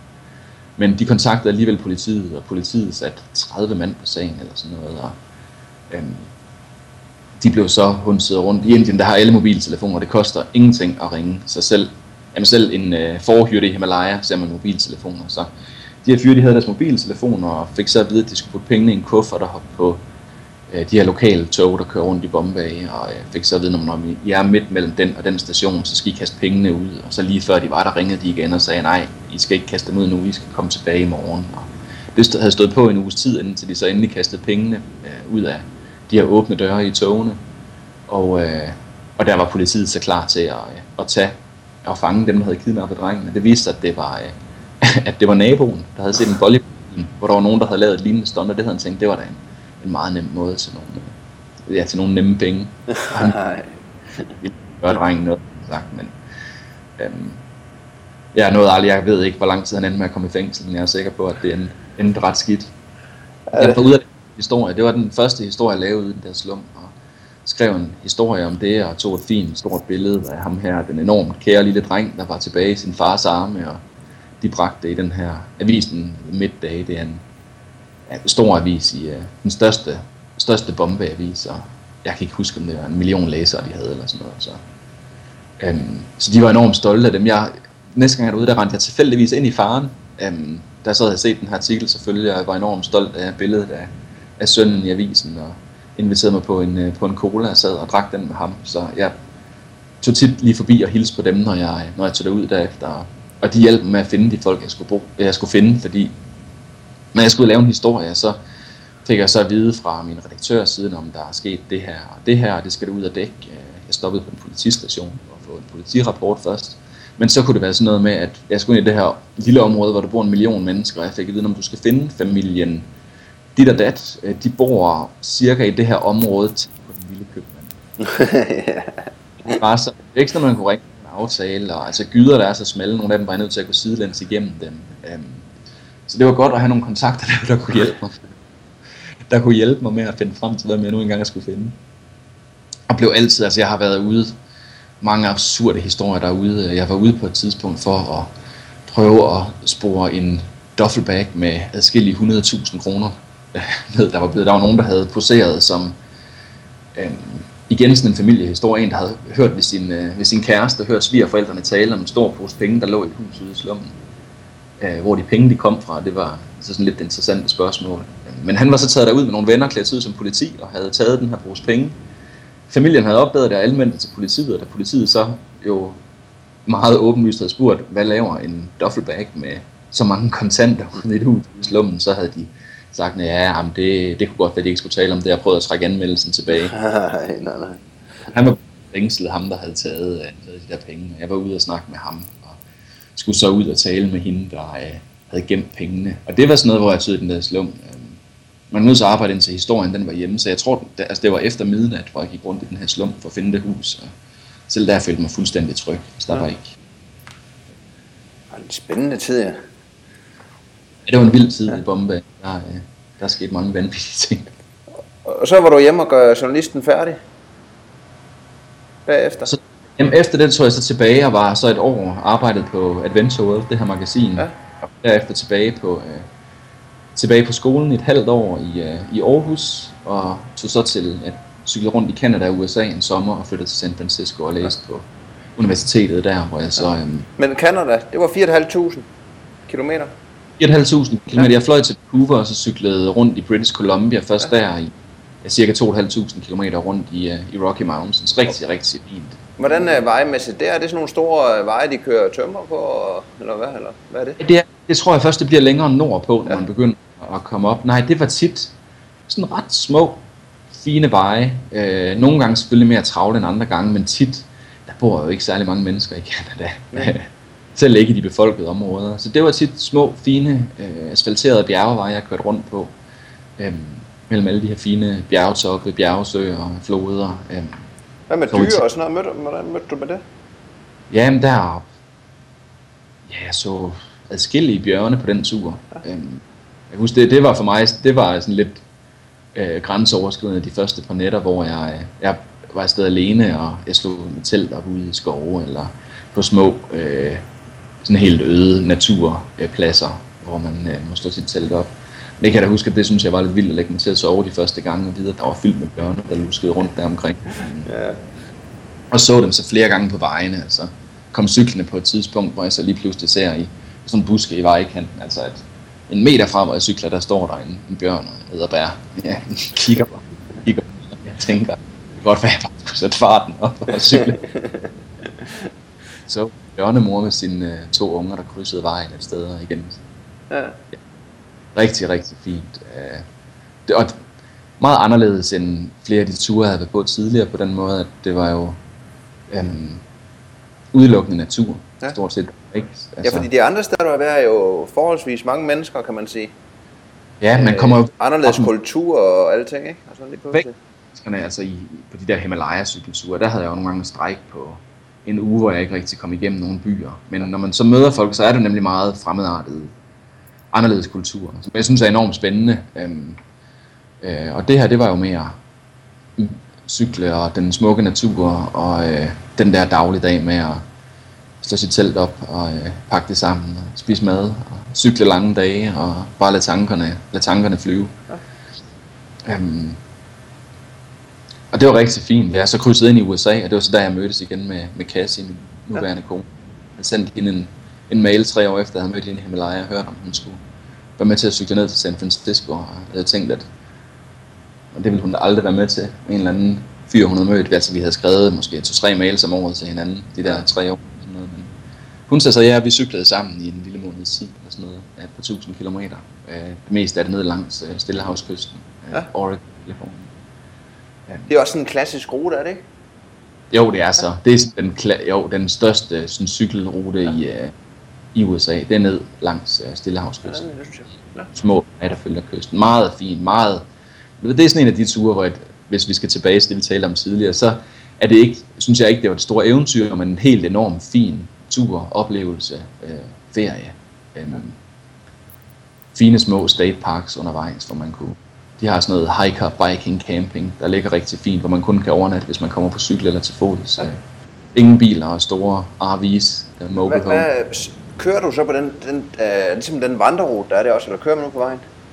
Nej, det er på vej, ja. man kører der. Det er øh, meget af det Highway 1, som den ja. hedder. Sådan en lille, lille landevej, der når den, ja, for det meste følger kysten, helt ud ved kysten, nogle gange helt ned ved vandet, nogle gange på ret dramatiske klipper over kysten, nogle gange som små, fine grønne bakkebjerge. Øhm, meget, meget, meget fint, det er meget stille og roligt, og efter flere af de der ja, ture, hvor det havde været langt ude og langt væk, og dårlig mad, og øh, nogle halvfarlige områder nogle gange og sådan noget, så er det jo også hyggeligt og dejligt nogle gange at cykle sådan et sted, hvor en, man spiser burger og pomfritter ja. til frokost. Man behøver heldigvis ikke bekymre sig, når man spiser, man forbrænder alt hurtigt, så øh, det gør ikke noget, hvis man spiser burger, pomfritter og drikker en liter cola til frokost. Det er forbrændt en aftensmad. Og så er også, øh, jamen det der kontrasterne, det må også have været sjovt jo, altså. Det er det. Tillade sig selv, altså tillade sig selv, og, altså, fordi man kan jo godt få sådan et billede af, at, at, at så er man, altså ikke for fin, men du ved godt, at, at Ja, ja, det skal være. Ja, det skal, det skal være ekstremt og langt ja. væk. Og, øh, jo, men det synes jeg da. Altså, jeg nyder jo også altså selve det at cykle. Ja. Øhm, og bare lade tingene passere forbi. Og, øh, så, øh, så det, synes, det synes jeg også, det, det er fedt en gang imellem også bare at sige, nu behøver det ikke være det helt store vilde, og det behøver heller ikke alt sammen, selvom jeg på det tidspunkt begyndte at skrive om tingene, så det er også ret nogle gange ikke at skulle tænke på, at det her det skal være en historie, man skal sælge på en eller anden måde, men bare tænke, at jamen, nu, er det, nu er det ren fornøjelse, ferie, hygge. Øhm, det synes jeg er rart nogle gange at, at give mig selv den, øh, den lille gave også. Ja. Så kom du ned til San Francisco, og der skulle du så læse færdig, eller hvad? Ja, der læste jeg på San Francisco State University. Ja. Øhm, og San Francisco er min, blevet min yndlingsby, noget sted i verden. Det ja. var et helt vildt fedt sted at bo. Så meget specielt. Jeg kom i cyklen over Golden Gate på min cykel med min, med min cykeltaske og hvad jeg havde der, og skulle finde et sted at bo derinde. Og øh, startede så med at ringe til en, øh, en fyr, jeg også havde mødt i Himalaya, en amerikansk fyr, øh, der boede der. Som jeg havde skrevet til, sagde, at jeg kom til San Francisco, at øh, øh, ja, vi skulle mødes og drikke en øl eller en kop kaffe eller et eller andet. Og ringede til ham og fandt ud af, at han havde genopfundet sig selv som lederen af det der, det der på det tidspunkt var verdens største knallertbande. Han, jeg kunne ikke cykle længere, havde fået en, en alvorlig knæskade, men havde startet den her, den her knallertbande, som meget, meget harmløs, men ekstrem ekscentrisk, og nogle vanvittige typer, der lå og fræsede rundt på små øh, Pumaxier, de havde selv bygget for reservedele, de havde fået sådan nogle slut 60'er ting, øhm, ja. og virkelig nogle karakterer, og han, han dukkede op, og øh, jeg havde mødt ham tre år forinden, brugt nogle dage med ham i, øh, Indisk Himalaya, hvor vi havde ja, bare siddet og talt, og øh, om forskellige ture, og og han dukkede sådan op med en nøgle til sin lejlighed og sagde, der bor jeg med tre af fyrene fra knallertbanden, men jeg er ved min kæreste for det meste, så øh, du har et værelse der så lang tid, du vil, du vil have det, indtil du finder et sted at bo selv. Øhm, ja. Og det er jo, ja, ja. det er jo vildt fedt. Vildt fed måde at komme der til på. Jeg har så ellers læst der på, ja, hvor længe var det? på universitetet der. Ja. Det var et semester, så det var vel, jeg hvad er det, fire og en halv måned på ja. universitetet. Jeg var der vel i en lidt over fem måneder eller sådan noget i San Francisco. Og lå og cyklede rundt på min cykel i, i byen og var på nogle forskellige ture ud. Og, øh, men, men afslutter du din uddannelse der? Der afsluttede sidste semester, der skulle jeg så stadigvæk lave det, der hedder hovedopgaven, som er sådan en afsluttende opgave, man laver. Den har man, jeg tror det er et par måneder til eller sådan noget. Så jeg kom hjem fra San Francisco henover øh, lige før jul. Og i begyndelsen af januar tog jeg så til, øh, tilbage til Indisk Himalaya, op til øh, MacLeod Ganj. Det er der, hvor den øh, tibetanske eksilregering sidder, hvor Dalai Lama bor, og hvor øh, tibetanske flygtninge kommer til.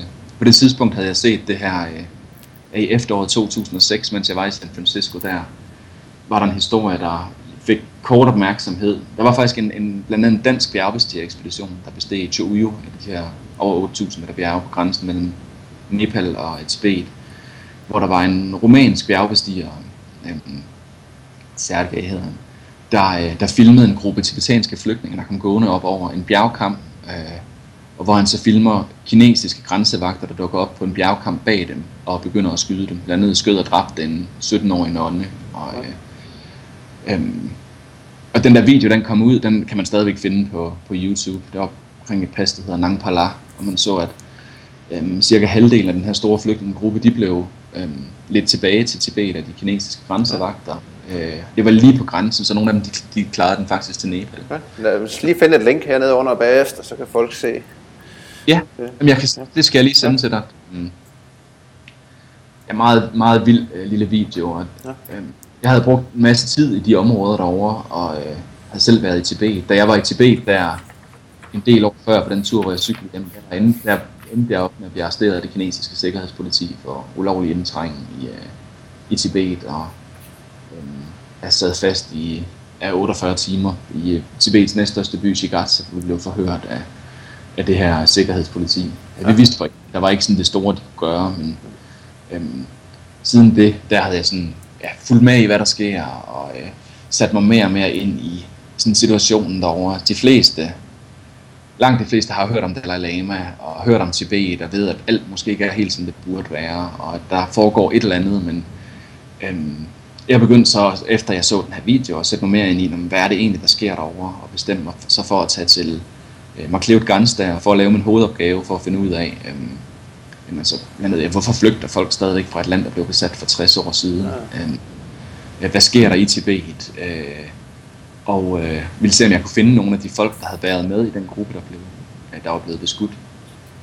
Øh, det er det så faktisk øh, ting, der også er endt med at, at være med i den bog, øh, Farvel til derude, der kom ud her, her i september. Ja. Øhm, det vidste jeg ikke på det tidspunkt. Men der tog jeg så over og brugte de her par måneder og talt med jamen, alle mulige mennesker. Alt fra jeg talte med en gammel uh, tibetansk guerillasoldat, sådan en af de ikke så kendte historier derovre fra. Der er mange, der har, det var de enormt trætte af derovre, tibetanerne, mange af dem, at de har et ry for, som de sagde, at alle sammen være munke, der svæver 10 cm over jorden. Men uh, det sagde, vi jo også kød og blod og har kæmpet for frihed i vores land. Um, Tibet blev besat af Kina i 1950. Um, efter Mao han var kommet, uh, han var kommet til magten, der kineserne kaldte det den fredelige befrielse af Tibet og den undertrykkelse, som, uh, som de mente, der foregik op, deroppe, et uh, sådan feudalt styre, styret af munkene og klostrene.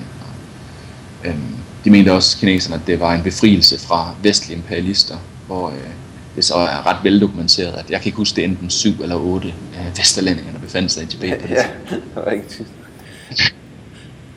Øhm, og altså inden øh, 10 år senere, der var 20 procent af Tibets befolkning blevet slået ihjel. Øh, det var jo et land, der på det, de havde isoleret sig fuldstændig fra omverdenen. Øh, altså afskåret bjergkæder til øh, mod tre sider og enorme øh, vider øh, mod øst ind til ind, øh, mod det kinesiske fastland. Øh, de havde med vilje ikke nogen diplomatiske forbindelser til nogen, egentlig ud fra en gammel profeti om, at der ville komme et øh, udenlandsk folk og øh, knuse deres kultur, som i høj grad var jo buddhismen. Og ikke nogen tvivl om, at det var et øh, vildt fattigt land, øh, og, øh, og det var jo de her ja, munkene, der sad på magten, og det var ikke, ikke på nogen måde et ideelt, ideelt land, men jeg er ret sikker på, at de var ikke interesseret i, at de skulle besættes af udenlandske styrker, der kom ind øh, kineserne. Ja, 20 procent af befolkningen blev dræbt i løbet af de første 10 år, altså allerede i begyndelsen af 60'erne, der var noget, der hedder The International Commission of Jurists, der slog fast, at det var et folkemord, der foregik, men de kunne ikke rigtig få nogen opbakning nogen steder fra øhm, tibetanerne. Jeg tror også stadigvæk kølvandet på 2. verdenskrig. Der var ikke nogen, der havde nogen lyst til at sætte sig, øh, sætte sig op mod kineserne. Ja. Men er det ikke noget med, at de også har flyttet simpelthen så mange kineser derinde, ligesom for at få befolkningen kinesisk? Jo, det er jo en af de ting, øh, der er også en del af den øh, udvandring af tibetansk kultur, at øh, der bor flere kinesere i Tibet nu end tibetanere. Og, øh, øh, Ja, altså der er etbarnspolitikken i Kina, den øh, kunne man slippe for, hvis man flyttede til Tibet, og jeg ved ikke, om de stadigvæk er, der plejede at være skattefordele ved at flytte dertil. Altså man bare oversvømmer kulturen, øh, blevet undertrykt på alle mulige måder. Altså der er bare, jeg tror der er 6.400 klostre i Tibet, der, og klostrene, det, det, det, er lidt en anden, det er nogle andre klostre end dem, vi kender fra, altså kristne klostre. Klostrene, det bare, det er uddannelsesinstitutioner derovre. Det var her, man uddannede øh, blandt andet læger, øh, og alle mulige sådan lidt højere stillinger. Og det var også klostrene, de sad på øh, kornreserver. Hvis høsten den skulle slå fejl, så var det dem, der fungerede øh, altså med at hjælpe folk. Og så selvfølgelig også de forskellige, øh, det er meget buddhistisk religiøst øh, samfund, så også munke, der tog ud og øh, navngav børn. Og når man bygger et nyt hus, så kommer de ud og laver nogle ritualer og sådan noget. Men ja. altså, over 6.000 af de klostre, de blev, de blev plyndret og bumpet og skudt i smadre øh, i løbet af 60'erne. Øhm, men nogle af de historier, nogle af dem jeg så talte med der, da jeg var derovre, det var for eksempel ikke, en, ikke særlig velkendt historie derhjemme, hvor man hører om den fredelige modstand og sådan noget, men det var, han var en af de mange tibetanske guerillaer, der begyndte at, altså, at kæmpe mod, mod, Tibet, øh, mod øh, kineserne. De lavede raids ind fra, øh, både fra Indien og fra, fra Nepal, fra Mustang i, det, i Nepal. Ja. Der var masser af kamp her, sådan et, øh, går for at være et meget, meget hårdt ført nomade folk ude i det østlige Tibet, der, øh, der kæmpede med, altså, med primitive våben, og de blev, de blev slagt, for at sige det. Øh, så, ja. Og jeg talte så med, øh, at det er mange munke og nonner, der flygter fra klostre, fordi det bliver undertrykt. Foregår det, som kineserne kalder patriotisk genuddannelse, fordi de kommer i klostrene og siger, at Dalai Lama han er en ond mand og en øh, fjende af fred. Og de har et meget specielt forhold til Dalai Lama. Han er det, de kalder en gudekonge. Øhm, så han var både politisk leder og religiøs leder, og står altså, overalt har en enorm øh, betydning for tibetanerne. Ja. Og de i klostrene er tvunget til at fordømme ham. Hvis de ikke gør det, bliver de smidt ud af klostrene. Det er jo mange folk, der har været i kloster, for de var måske 6-7 år gamle, og øhm, kommer ud, bliver, bliver forfulgt, kan ikke få et arbejde og sådan noget, ser sig som den eneste mulighed at flygte til, øh, at flygte til Indien. Inderne har givet tibetanerne flere områder, hvor, de har, hvor der er land, der er skoler for børn, som er en anden gruppe. Der er mange børn, der bliver sendt alene i eksil. Mødte jeg også adskillige af, altså ned til 4-5 år gamle børn, der øh, hvis man ikke kan klare, at de skal vokse op under de vilkår, der er i Tibet, så de øh, hyrer flygtningeguider, som, øh, bogstaveligt talt bærer de her små børn over Himalaya øhm, til, øh, til Indien, hvor der så er store skoler, øhm, blandt andet sådan noget SOS børnebyerne-agtigt noget, øhm, hvor de så bor de her, de her børn og får en uddannelse med fokus på tibetansk sprog og kultur. Og, øhm, jeg talte med folk, der havde øh, sat sig op imod styret øh, på det, som man skulle synes er meget, er meget øh, uskyldige måder egentlig. Altså jeg talte med en fyr, der havde, eller med et par fyre. Den ene han havde råbt øh, befri Tibet to gange på gaden i en, en lille by, han kom fra. Den anden havde hængt nogle, øh, nogle løbesedler op, små plakater op, hvor de øh, øh, skreg efter demokrati. Og de endte begge to i dræbs i fængslet i, i Lhasa for øh, politiske fanger. Det var så overvis med systematisk tortur. Det fortæller alt fra øh, cigaretter til elektricitet til at blive stillet på is i bare fødderne hele dag, og så blive revet løs, øh, bundet op på kors, trampet i hovedet. Øh, en virkelig, virkelig frygtelig historie, for, øh, for egentlig har gjort meget lidt. Ja. Tal med en, der, altså efter, øh, jeg kan ikke huske, om, omkring fire års, altså systematisk, nærmest daglig tortur, endte med at, øh, at knuse en flaske og sluge glasgården for at prøve at begå selvmord. Øh, det overlevede han så, øh, og sagde, at torturen var aldrig lige så slem efter det. Og endte som her at flygte, som de gør. De har ikke noget liv, når de kommer ud af. Nej. Og endte faktisk også med at finde en, øh, en dreng, en 15-årig dreng, der havde været med i den gruppe af flygtninge, der var blevet beskudt øh, oppe i det pas Nangpala, som jeg havde set videoen af. Ja.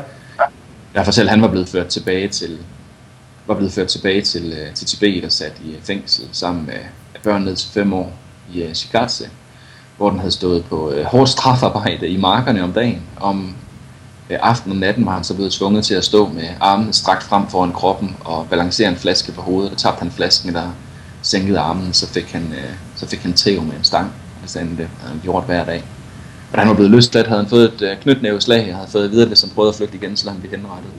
Og han gik så alene over grænsen, øh, risikerede sit liv, og var så nået frem til, øh, jeg var den første, der nåede frem til, øh, til Indien, mens jeg var der.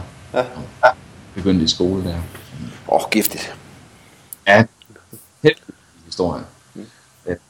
Som jeg jo ikke rigtig kunne slippe. Det var også med de historier i baghovedet, jeg tog på den tur her i ja, fra 2010 til 11, ja. hvor øh, sådan bog handler om.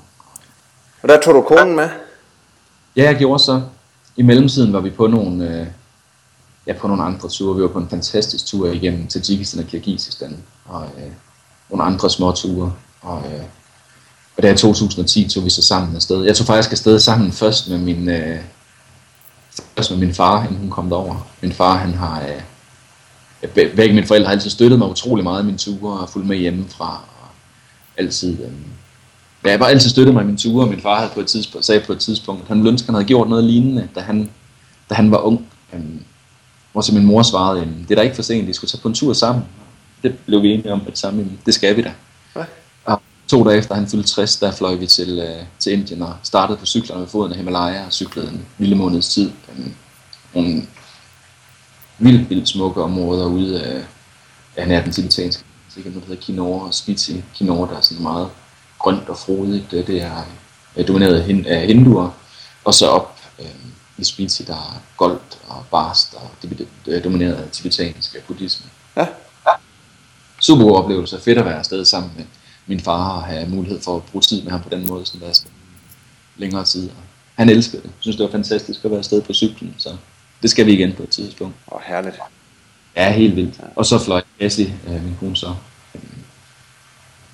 Jeg derovre, jeg mødtes med hende, og vi satte så afsted på, øhm, på den her tur op. Jeg havde brugt, vi havde begge to brugt en del tid deroppe i øhm, ja, Indisk Himalaya, en stat, der hedder Himachal Pradesh og op i uh, Jammu og Kashmir-staten, det her hvor Ladakh uh, blandt andet ligger. Um, der er en del folk, der rejser op.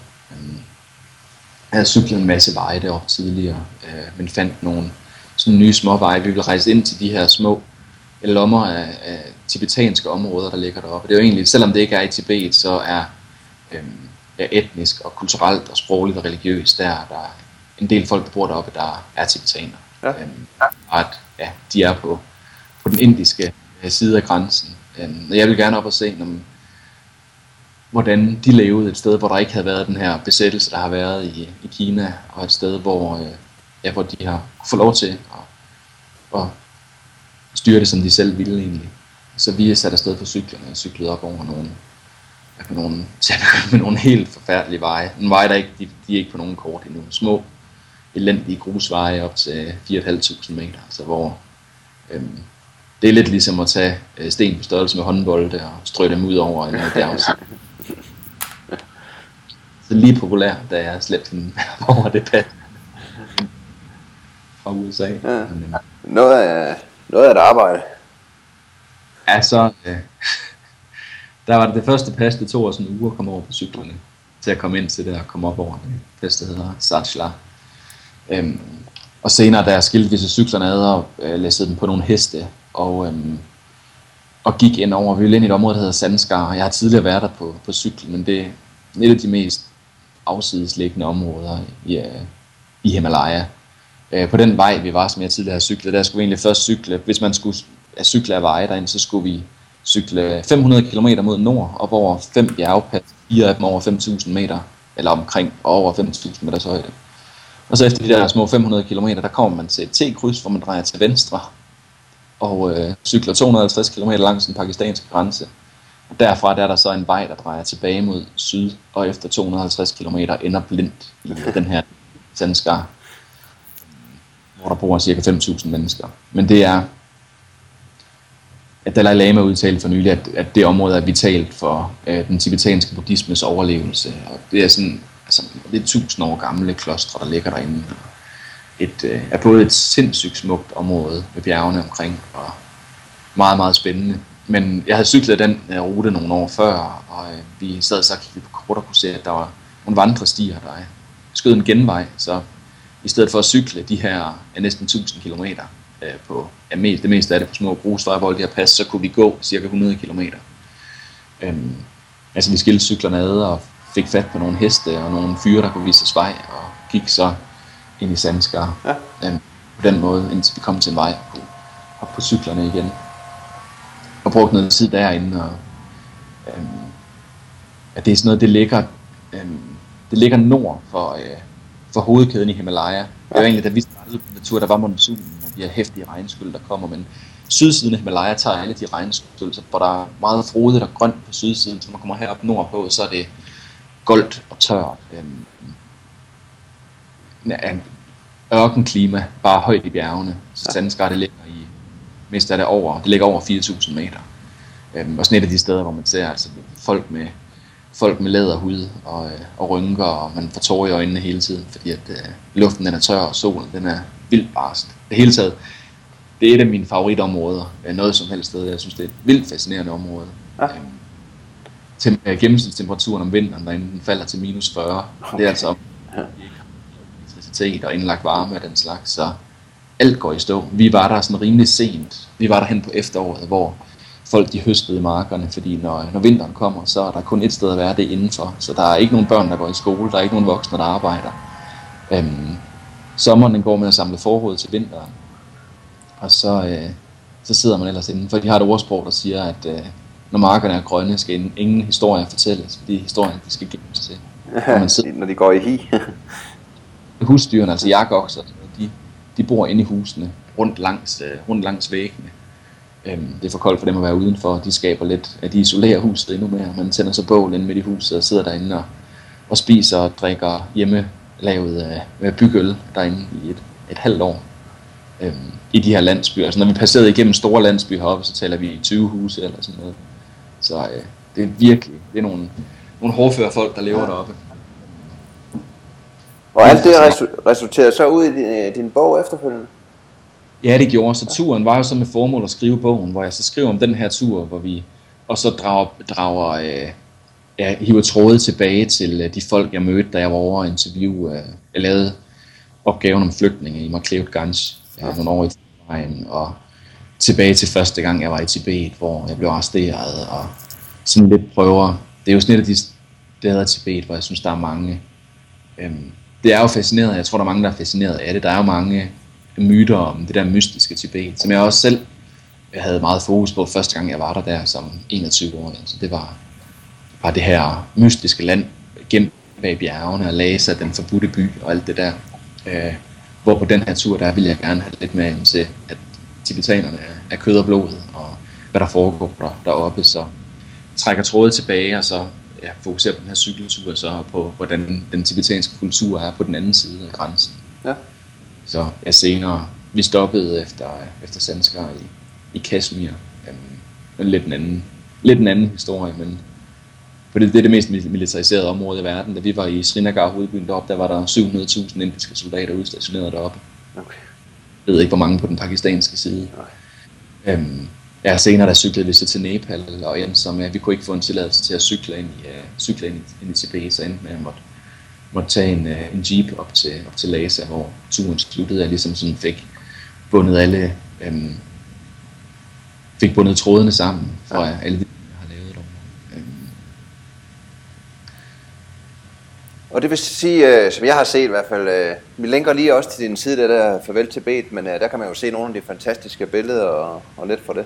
Altså, øh, ja, ja, bogen, jo. der er billeder og bogen. Ja. Overdrag. Jeg har den også liggende her ved siden af computeren til, at det er den næste bog, jeg skal i gang med. Skønt. så det glæder jeg mig i hvert fald til. Og så øh, kom jeg hjem fra den og skrev bog, og så øh, stod det på et lille barn. Ja, så tog jeg med, med Cassie til USA. Vi tog til, øh, startede med en, øh, hun havde sin ting i New York, så vi startede med at hente hendes ting der købe en smadret bil ude på østkysten og køre den til San Francisco. Øh, nummerpladerne de blæste væk, mens vi stadigvæk kunne se Atlanterhavet. Mm. Det var med en papplade, jeg har skrevet nogle tal på, og så kørte vi tværs over landet på den. Øhm, jeg var i San Francisco i nogle måneder, og i fem måneder eller sådan noget, jeg senere Kasse blev gravid, og jeg fandt ud af, at der var ikke noget, øh, noget arbejde at komme efter i San Francisco i det område. Øh, man mærker hurtigt, at øh, finanskrise og sådan noget, det er man noget hårdere ramt af i USA, for der er altså ikke rigtig noget hjælp at komme efter, hvis man ikke har noget job. Så, øh, øh, så det med at rejse efter, efter hvor det er. Så vi tog, mens hun stadig lidt efter jobs, ned til sådan nogle venner, der har bygget øh, et par huse langt pommeren til ude i, i ørkenen nede i det sydlige Arizona. Ja. Boede nede og øh, Øh, og senere så tilbage ud på østkysten, og så endte med, at hun fik et job i, i Denver, hvor vi så kørte ud her i slutningen af, af 2011. Ja. Jeg har så har fået en lille søn, der er i marts sidste år, så det er der selvfølgelig gået en del tid med. Ja. øhm, har haft ham med ude i cykeltraileren på nogle ture i Utah, og en ja, det er godt. Ud, og sådan, så han, øhm, han skal nok lære det, og har så plan øh, her i slutningen af året på et eller andet tidspunkt og sætte ud på en længere cykeltur med øh, ham i, øh, i Sydamerika. I Sydamerika. Spændende. Det kan man vel også følge øh, med i? Ja, ja, der skal nok blive det. Planlægger også at blive til bog, og ja. der kommer artikler. Ja. Men, men, også noget. men i den forbindelse kan jeg have vores spørg, hvor kommer dine nye idéer fra? Jamen det, de kommer poppende op i hovedet på mig. Det lyder bekendt. Ja, det, det er jo ikke sådan noget, at jeg sætter mig ned og tænker, nu skal jeg have en ny idé. Nej. Så der er jo idéer, der bliver ved med at komme ting og sager, som, som jeg gerne vil. Øh, jeg synes jo mere man rejser ud, jo større bliver verden på den måde, at man hører om flere og flere steder, og mindre og mindre steder, om steder, der er længere væk, end man har været tidligere, og steder, jeg gerne vil tilbage til, for at komme dybere ind under overfladen og så videre. Så jeg synes hele tiden, at der bare dukker, der dukker hele tiden nye idéer op. Og, øhm, så der er lange ja, lister? Kom, der er lange lister, ja. de kommer ud af hele tiden. Ja. Det er også bare ved at læse bøger. Og, ja. Ja. Men, men hvordan, så når du, når du skal på en ny tur, hvordan planlægger du dem? Altså, laver du pakkelister for gamle ture, eller hvad kigger du på Google Earth, eller hvordan går du? Rent praktiske med, med pakning og sådan noget, så, så har jeg efterhånden min, altså, der er der helt fast inventar, stort set. Der har jeg min pakke, og ved præcis, man skal have med. Det handler om selvfølgelig cyklen og have værktøj med, så jeg kan ordne alt selv, og de reservedele, der til at slæbe på, altså bare sådan noget bremseklodser og gearkabler og ære og så videre. Og, øh, så synes jeg er vigtigt, selv, selv på ture, hvor jeg ved, at jeg kan sove indenfor, hvis jeg vil, så har jeg altid telt og sovepose og underlag og kogegrej med for at have den frihed, som jeg synes, der er så vigtig på cyklen til at kunne stoppe, når man vil. Og ikke, at man ikke bliver presset til at tage noget for langt eller eller andet lige pludselig der er et eller andet, man gerne vil stoppe for at kigge på, eller folk, man gerne vil stoppe og tale med, og tænke, at det har jeg ikke tid til, fordi jeg skal cykle 70 km mere i dag. Mm. Øhm, så der er sådan rimelig... Der er styr på det. med. Der er også noget erfaring, jo, der ligger bag nu. Jeg kan huske, det var svært på de første ture. Hvad skal ja. man have med? Hvad får man brug for? På nogle af de første ture, der havde jeg også alt for mange ting med. Altså ting, der vejede for meget og fyldte for meget, og som jeg aldrig brugte. Jeg havde otte bøger i min cykeltaske, og jeg ved ikke hvad. Altså. Ja. Det lader hvad med rute og sådan noget? Sidder du og planlægger det, eller er det meget, øh, du har en grov plan, og så tager du den bare? Ja, det er så. Det er grov plan. Jeg, kan ikke, jeg bryder mig ikke om at planlægge i detaljer præcis vej, jeg skal tage, tage og, øh, og især ikke, hvor jeg skal cykle fra, sådan fra dag til dag. Og, jamen, det er igen det, synes jeg, at holde mulighederne åbne og lade, øh, lade det spændende i turen styre, styre eventyret på en eller anden måde. Ja. Og jeg synes også, til, hvis man sætter mål hver dag, så øh, man, man, man, man bliver bare stresset af det også, fordi man... Øh, det gør man godt, og det er selv forfaldet til flere gange. Altså man kan også godt blive en slave af, af at skulle nå langt og, øh, og nå frem til det sted, man nu gerne vil og sådan noget. Altså lidt en slave af cykelcomputeren og gerne vil, vil cykle langt ja. og øh, frem og sætte mål til sådan et endeligt mål, der kan ligge flere uger eller måneder frem. Og det, det prøver jeg at undgå, øh, fordi det er, ikke, det er ikke det, jeg gerne vil med det. Det er ikke, det er ikke sportspræstationen, cykle langt, der er, der er målet for mig. Det er, øh, det er stadig fascinerende, jeg kan godt lide det, men det er ikke det, der er det primære mål. Det primære mål det er at være derude og opleve tingene derude og komme tæt på naturen og de mennesker, man møder og de kulturer og så videre. Ja. Øhm, så det, det, er, det er en grov plan, og de bliver altid ind. Jeg tror, jeg er på Google Earth eller på manuel kort eller Ja, nu det, det plejede at være, det plejede jo at være manuelle kort, ja. altså finde det, jeg kunne, og nu er det ja, Google Maps, Google Earth nogle gange, så jeg har været på ture i, jeg cyklede i, uh, igen med Philip der i Belgien, vi cyklede en enorm mødestrækning ned gennem det sydvestlige Bolivia for nogle år siden. Um, altså der kan man ikke finde nogen kort, for der er ikke rigtig nogen veje, det er nogle jeepspor, der går derned. Så det var med udprint fra Google Earth, hvor vi så kunne se. Fordi de kunne dele sig i altså alle mulige Ja. Og de sidste 10 dage på den tur, så der var ikke, ikke rigtig noget mad at finde, og ikke rigtig noget vand at finde, og ikke rigtig nogen veje. Så der havde vi udprint med derfra. Ja. Det var vildt, vildt flotte områder. Øh, alt sammen meget højt i uh, sådan høj bjergørken nede med vulkaner og ja. rygende. Og... Fantastisk. Men når du har sprunget ud i alt det her, er der nogen, hvor du sådan tænker, øh, det har været din inspiration? Altså, har du nogen, hvor der står, som øh, siger ud over dine forældre, der har taget dig afsted, at, at det er måske også grunden til, at du er taget afsted? Det synes jeg faktisk ikke. Ikke inden jeg så afsted. Det var meget fix idé, da jeg så afsted først. Der havde jeg ikke...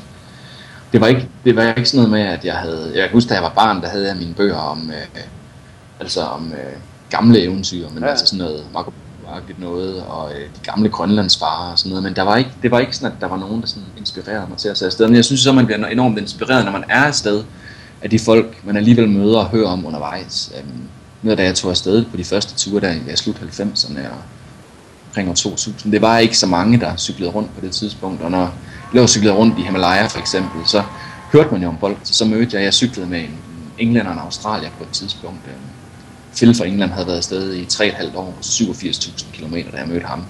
Jeg cyklede fra England til Australien og cyklede Australien rundt og på vej hjem igen. Og havde samlet Ken op, der levede af selv pennekager i Darwin, men var hoppet på sin cykel for at cykle fra Australien til Tyskland for at besøge øh, sin søn deroppe. Altså. Okay, altså, ja, det er inspiration, ja. ja. Jeg har nogle, nogle store, sådan store øh, kendte eventyr, der inspirerer. Jeg synes mere, det er de folk, jeg sådan ja. har mødt undervejs. Det er igen med at være åben, som du siger, over for, for verden. Ikke? Så holder man, så har jeg holdt kontakt med mange ja. af dem, og hørt, hvad de har lavet. Så det er sådan mere den vej. Og så egentlig bare være derude. Altså, det er jo egentlig den største inspiration, synes jeg, det er at, at bare tage ud. Fordi når man møder folk derude, og når man lærer områder at kende, så åbner det hele sig ligesom for en. Og ja. I hvert fald er der, er der noget, du aldrig rejser uden? Nu tænker jeg ikke på reservedel eller alt muligt andet, men er der sådan noget andet? Det skal du bare have med. En kamera skal jeg have med. Ja. Og det vil jeg tro, det fleste... Ja, jeg har mødt folk, der ikke rejser med kamera, ikke? Ja. Altså, der har i jeg har også en, ja, ja, kamera, det er en stor del af det skal, det, det, det tror jeg faktisk, det kunne jeg ikke tage afsted uden. Altså jeg har prøvet en enkelt gang. Jeg cyklede Island rundt for nogle år siden, øhm, hvor øh, jeg mistede en taske mellem mit kamera, og den dukkede så op 4-5 dage senere. Men det kan jeg huske, at det var fuldstændig miserabelt, da jeg ikke havde mit kamera. Det var sådan, at jeg helt overvejede, om Øh, så også, jeg havde fået stjålet min cykel en uge før. Øh, ja, to dage før jeg skulle til Island og havde fundet et gammelt brag, jeg cyklede rundt på, og så mistede jeg alt mit kameragrej. Og der, det, det, det var helt frygteligt, synes jeg. det kan mit kamera. Ja. Øh, det er en kæmpe stor del af det for mig til billeder. Øhm, hvordan, det jeg. hvordan så med... Har du haft problemer med strøm? Har du solceller eller noget med? Eller det har du ikke haft problemer med? Ikke på de ture, jeg har bare, jeg har bare haft rigtig mange batterier med. Ja. Øhm, det ved man også, det virker uanset hvad. Ja, præcis. Ja. Altså, jeg, jeg har nogle solceller nu, men jeg tror, de er lidt for billige, dem jeg fik købt. Ja. Der, jeg synes ikke, de, de er ikke pålidelige nok til, at ja. jeg ville stole.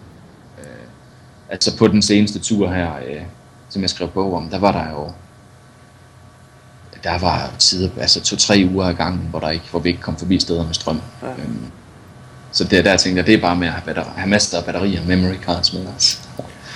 Hvordan er, øh, er der så noget elektronik software, du, du, du synes, der er en stor hjælp for dig, altså, når du er afsted? Ja, jeg har faktisk ikke... Altså på den sidste tur her, det er første gang, jeg havde, der havde jeg en lille computer med ja. til at billeder på, og fordi at jeg, jeg bloggede om turen, og ja. skulle skrive hjem og sådan noget. Men ellers så har jeg faktisk ikke, ikke de store ting. Jeg havde på den tur, øh, men det var så selvfølgelig også fordi, at jeg skulle skrive om det, men der var en kæmpe hjælp. Jeg havde, jeg havde en lille diktafon med, ja. som, som jeg synes var virkelig, virkelig fed at have med. Både til at, øhm, altså jeg brugte den i stedet for dagbog. Øhm, jeg tidligere skrevet altså hundredvis, og er der hundredvis af sider dagbog, men det er jo tit, hvis man er træt om aftenen, så kan det godt være en udfordring at sætte sig, tage den tid, det tager at få skrevet de ting ned, man gerne vil have skrevet ned. Og så synes jeg lige pludselig, så er jeg en uge eller 10 dage bagefter, og så tager det lang tid at blive catchet op med det igen. Ja.